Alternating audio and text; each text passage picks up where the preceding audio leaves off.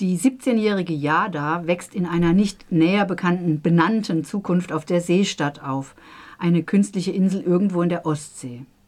Einst geplant als ein sich selbst versorgender, ökologischer und demokratischer Rückzugsort vor der angeblich im Untergang begriffenen Welt, vergammelt er nun zusehends in jeder Beziehung. Ein kleines Zitat. Ich betrachtete die Algen, die in der Mulde wuchsen und sich an den Fugen entlang ausbreiteten. Winziges, sternförmiges Grün auf der gräulichen Oberfläche, ein unmerkliches, aber mächtiges Streben nach außen, nach oben. In der Ferne arbeitete der immer gleiche Rhythmus der Windräder, die wie starre Palmen am Horizont standen. In jeder Himmelsrichtung erhoben sie sich über dem Meer. Dazwischen unsere Siedlung, hermetische Waben, wellenförmiges Fiberglas, das einmal weiß geglänzt hatte und durch dessen schmutziges Grau sich jetzt feine Risse zogen. An manchen Stellen hatte die Reparatur größerer Sprünge helle, gummiartige Flecken hinterlassen. Die Außenbereiche, die anfangs noch begrünt worden waren, lagen verwaist, braun und grau gescheckt. Die Leinen und Netze der Algenfarmen auf der Westseite waren kaum noch zu sehen. Blaualgen wucherten direkt unter der Wasseroberfläche und formten ein monströses, ausuferndes Gebilde, einen giftigen Schatten, von dem ich nicht wusste, ob er nun mahnte, drohte oder einfach nur wartete. Die Ich-Erzählerin Yada erzählt in den mit ihrem Namen überschriebenen Kapiteln von ihrem durchgetakteten Leben auf der Insel und wie sie, die sich an ein früheres Leben auf dem Festland kaum erinnern kann, immer mehr ins Zweifeln gerät. Da sind die Arbeiterinnen vom sogenannten Mitarbeiterschiff, die eher wie Sklavinnen behandelt werden. Das Essen, das immer vom Festland gebracht wird, obwohl die Seestadt eigentlich als Ort geplant war, der sich komplett selbst versorgen kann. Und ihr Vater, der Mastermind des Ganzen, der immer öfter verschwindet und sie mit ihren Zweifeln alleine lässt. Zweifel auch an ihrer geistigen Gesundheit, da sie offensichtlich des Nachts öfter schlafwandelt. Das Schicksal ihrer angeblich an einer geheimnisvollen Krankheit zugrunde gegangenen Mutter vor Augen, versetzen sie ihre nächtlichen Ausflüge in Panik. Sie schmiedet schließlich einen Plan, um die Insel heimlich zu verlassen. In weiteren Kapiteln des Romans, die mit dem Namen Helena überschrieben sind und sich mit den Yada-Abschnitten abwechseln, findet ein Szenenwechsel statt, der die Leserin erstmal im Unklaren lässt über zeitliche und sonstige Verbindungen zu den Ereignissen auf der Seestadt.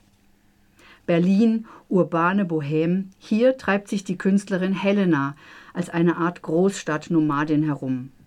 Eine Künstlerin wider Willen, die mit zufällig eingetroffenen Vorhersagen, der Gründung einer Sekte als Kunstprojekt sowie mit Porträts der Sektenmitglieder berühmt geworden ist. Nochmal ein kleines Zitat. Anfangs hatte sie noch versucht, der Kunstwelt ihren Status als Künstlerin auszureden, aber auf Dauer hatte es sich als anstrengender erwiesen, den Widerstand gegen die Galeristen aufrechtzuerhalten, als sich einfach zu fügen. Das Malen, stellte sich heraus, war eine der wenigen Tätigkeiten, die Helena erträglich fand. Manchmal half es sogar gegen die Depressionen und dagegen half in der Regel nichts. Anfang hatte sie nicht, nicht gewusst, ob sie Talent hatte, aber als sich herausstellte, dass ihre Begabung außergewöhnlich war, war sie auch nicht besonders überrascht gewesen. Ihre Eigenart, Personen für sich Modell stehen zu lassen, erregte in ihrem künstlerischen Umfeld zuerst Hohn und Geflüster. Diese Praxis galt als unerlaubt altbacken, aber dann fügte sie sich nahtlos ein in den Mythos, der sich um sie rankte. Mit der Sekte, die sie in letzter Zeit vernachlässigt hat, gibt es Probleme. Arthur, ein Mitglied, ist dabei, sie zu kapern und sie auf sich einzuschwören. Helena fühlt sich verantwortlich und versucht, die feindliche Übernahme zu verhindern. Arthur plant indessen die Flucht auf eine künstliche Insel in der Ostsee. Hier taucht also schon einmal eine erste Verbindung zu den Yada-Kapiteln auf. Im Verlauf des Romans werden es noch mehr und engere Verbindungen werden, bis die Kapitel schließlich zusammengeführt werden.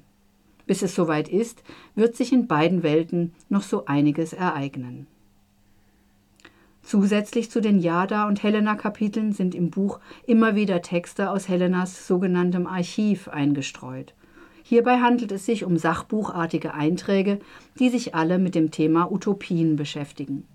Künstliche Inseln, unabhängige Staaten, Paradiese und Piratenkommunen, Geschichten von Betrug, von Irrtümern und vom Scheitern.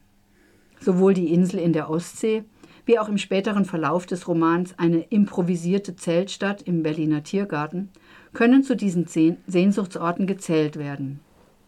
Sind diese Utopien zum Scheitern verurteilt in dem Moment, in dem sie sich etablieren?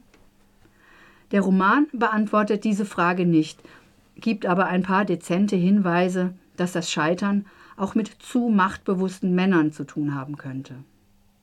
Er endet mit einem Ausblick ins Offene. Alles scheint möglich zu sein. Das war der Roman Auf See von Theresa Enzensberger. Der ist letztes Jahr zweitausendzweiundzwanzig bei Hansa erschienen und kostet vierundzwanzig Euro.